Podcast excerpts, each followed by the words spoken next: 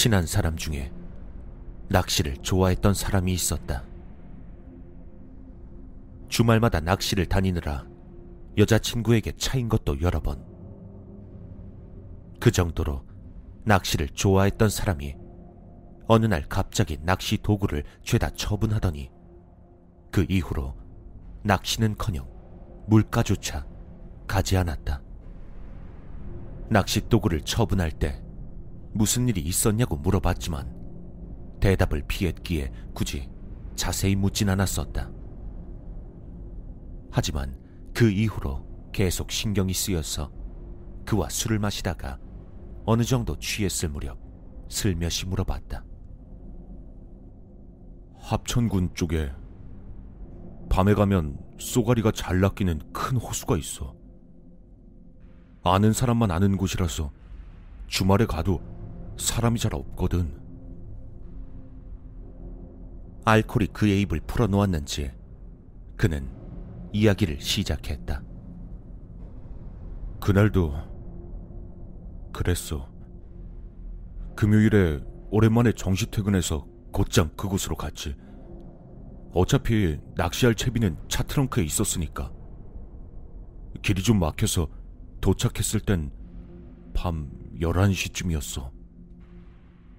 출출했기도 했고 생수나 끓여서 컵라면이랑 소주를 반 병쯤 마시고 낚싯대를 잡았지.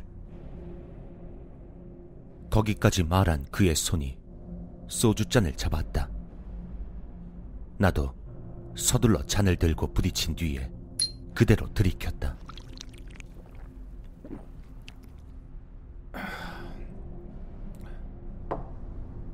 아, 미리 말해두는데 낚시 좀 하다가 차에서 잘 거였으니까 음주운전 같은 건 할 생각 전혀 없었어. 알잖아. 나 법 없이도 사는 사람이란 거. 아무튼 그래서 낚싯줄을 던져야 되는데 어디다 던질까 고민이 되더라고. 평소엔 그냥 대충 던져서 낚이면 좋고 아니면 그냥 말고 그런 식이었는데 어째 그날따라 쏘가리 매운탕이 생각나서 한 마리는 꼭 잡겠다고 벼르고 있었거든. 그래서 하늘을 올려다 봤어. 그날은 보름달이 떠 있었지. 덕분에 불빛 하나 없었지만 그렇게 어둡진 않았어. 어, 혹시 너 그거 알아? 쏘가리는 이런 밝은 밤에는 자기 집에서 쥐 죽은 듯이 숨어 있어. 그럴 땐 강 한가운데다가 깊숙하게 던지는 게 포인트야. 아, 아무튼 그래서 좀 무거운 줄을 달고 멀리다가 낚싯줄을 던졌지. 뭐 그다음부터는 인내심과의 싸움이지 뭐. 이 물고기라는 생물이 수달이나 사람한테 하도 잡아먹히다 보니까 상당히 예민하거든. 물 밖에서 무슨 소리 나면 귀신같이 알아듣고 천적이 왔다는 걸 눈치채서 경계심이 강해져. 그래서 이놈들이 바늘을 물 때까지 난, 뭐, 그냥, 닥치고 찌만 바라보고 있어야 되지. 그러다 30분쯤 지났나? 입질이 왔어. 입질을 보니까 딱 쏘가리라고 생각했어. 나는 재빨리 그와 내 잔에 소주를 채워 넣은 뒤 그의 다음 말을 기다렸다. 그가 소주를 또 한 잔 들이킨 후 말을 이었다.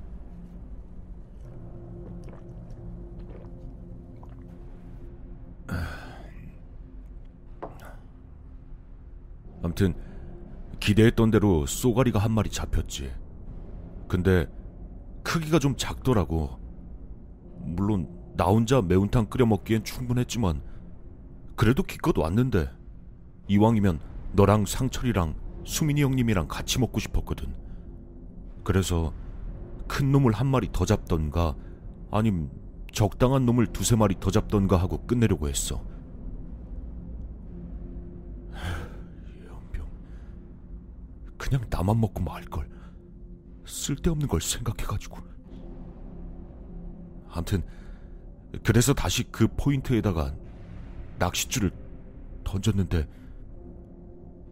던지자마자 뭐가 걸린 거야. 근데 그 물고기가 입질할 때 그 뭐라고 해야 되지? 아무튼 느낌이 있거든. 푸드득거리는 그런 느낌. 근데 이게 또 물고기마다 달라. 쏘가리는 좀 약하고 베스같이 힘 좋은 놈은 세고 누치라고 커다란 놈도 있는데 그 놈은 아예 푸드득거리지도 않고 그냥 그대로 강바닥으로 가라앉아 버려. 근데 그 순간 느꼈던 건 그 어떤 것도 아니었어. 오히려 돌, 그래, 돌 같은 게 바늘에 걸린 느낌에 가까웠지. 근데 그런 것 치고는 자꾸 이게 움직이더란 말이야? 뭐 그때만 해도 별 생각은 없었어. 그냥 좀 이상한 놈이 걸렸나 보다. 그랬지. 어쨌거나 뭔가 걸렸으니까 잡아야 될 거 아니야. 그래서 열심히 낚싯줄을 당기는데 이게 힘이 여간 좋은 게 아니라 꿈쩍도 안 하더라고. 그렇게 한 5분쯤 힘싸움 하다가 그냥 낚싯줄을 끊어버릴까 생각하던 타이밍에 그때 끊었어야 됐는데.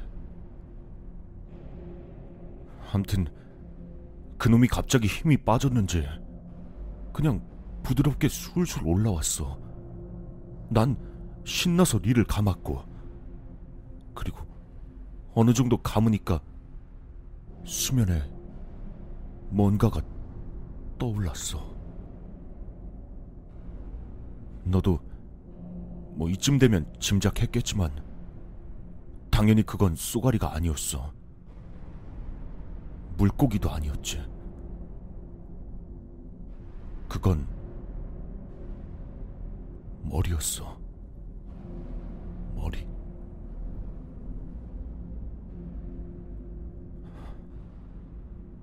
아마 머리였을 거야.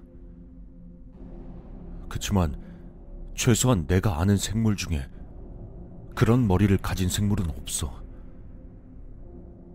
생물인지 아닌지도 모르겠지만. 처음엔 동그란 뭔가가 올라오길래 역시 쓰레기인가 하고 생각했지. 그래서 이왕 온 김에 환경보호나 하자는 생각으로 계속 감으려고 했는데 그때 뭔가 이상하다는 걸 깨달았어. 낚시를 해서 뭔가를 낚아 올리면 땅에 거의 도착하고서야 살짝 보일락말락 하거든. 물에 둥둥 뜨는 게 아닌 이상 다 그래. 근데 그 동그란 건 땅에서 최소한 1미터 이상은 떨어져 있었어. 그걸 깨달은 나는 리를 감던 손을 멈췄지. 그리고 두 번째 사실을 깨달았어. 그건 내가 낚싯대를 잡아당겨서 끌려 나온 게 아니라 스스로 나에게 다가오고 있는 거였어. 왜냐면 내가 리를 멈췄는데도 그건 계속 나한테 다가오고 있었거든.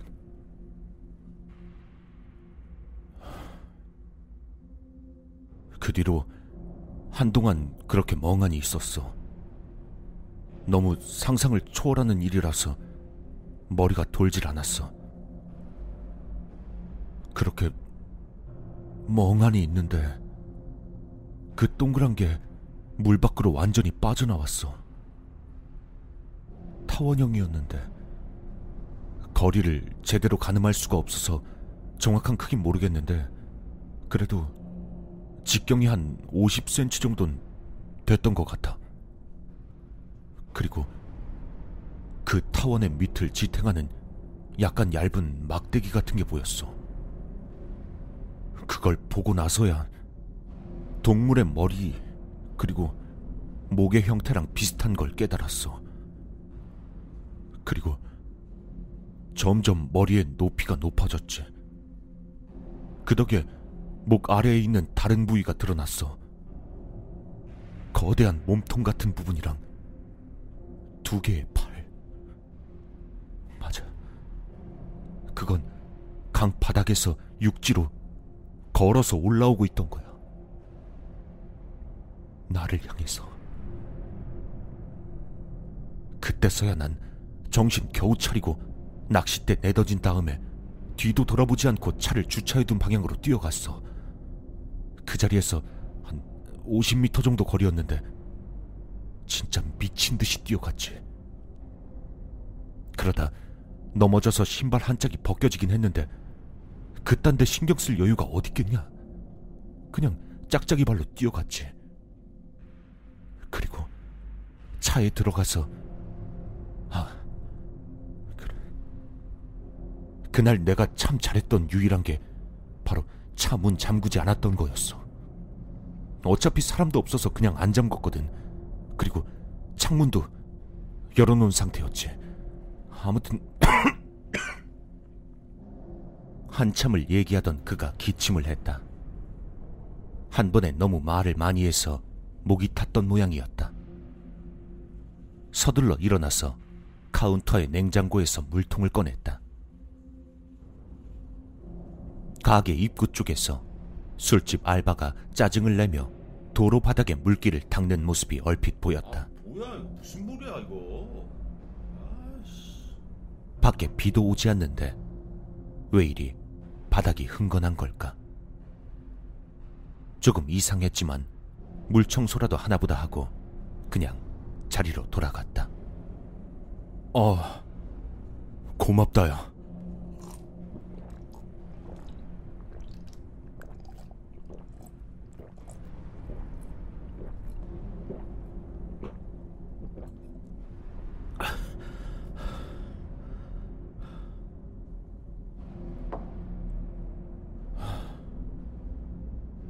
그래서 차에 들어가서 시동을 켜고 엑셀을 밟으려고 했지.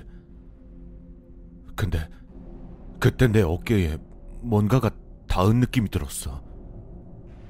손 같은 뭔가가 창문을 통해서 내 왼쪽 어깨를 잡고 있었어.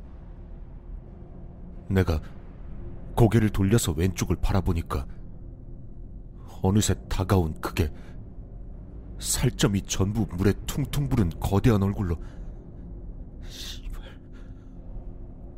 아니 솔직히 그게 얼굴이 맞는지도 모르겠다. 아무튼. 해초가 다닥다닥 붙어있는 모습의 그 괴물이 내 바로 옆에 있던 거야. 미칠 것 같았어 그래서 그냥 정줄 놓고 엑셀을 최대한 세게 밟았지. 다행히도 그 손은 속도를 버티지 못하고 나가 떨어졌고 난 거기서 최대한 멀리 벗어났어. 한참을 미친 듯이 정신줄 놓고 운전하다가 마이산 근처쯤이었나 약간이나마 정신 차리고 속도를 줄였어. 그때 도로가 텅 비어 있어서 얼마나 다행이었는지 모른다. 그가 다시 술잔을 들이켰다. 하지만 그게 빈잔이란 걸 눈치채고는 말없이 소주를 술잔에 따랐다. 꼴을 보니 상당히 취한 모양이다. 나도 상당히 술을 마셨기 때문에 평소였다면 진작 취했겠지만 그의 이야기가 너무나 생생해서인지 묘하게 정신은 말짱했다.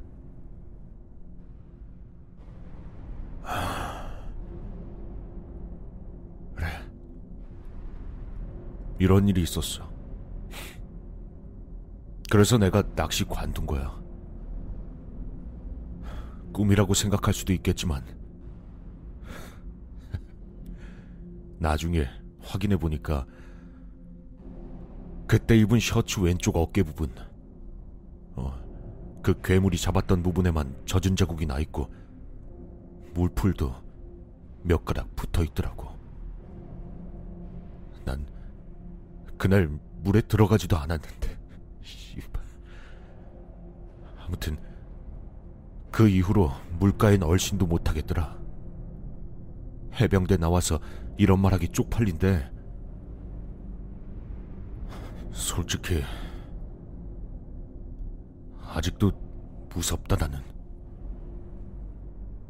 그의 이야기는 그것이 끝이었다. 그 후 연달아 술을 먹더니 그대로 쓰러졌기 때문이다. 난 콜택시를 불러 그를 집으로 보내줬다.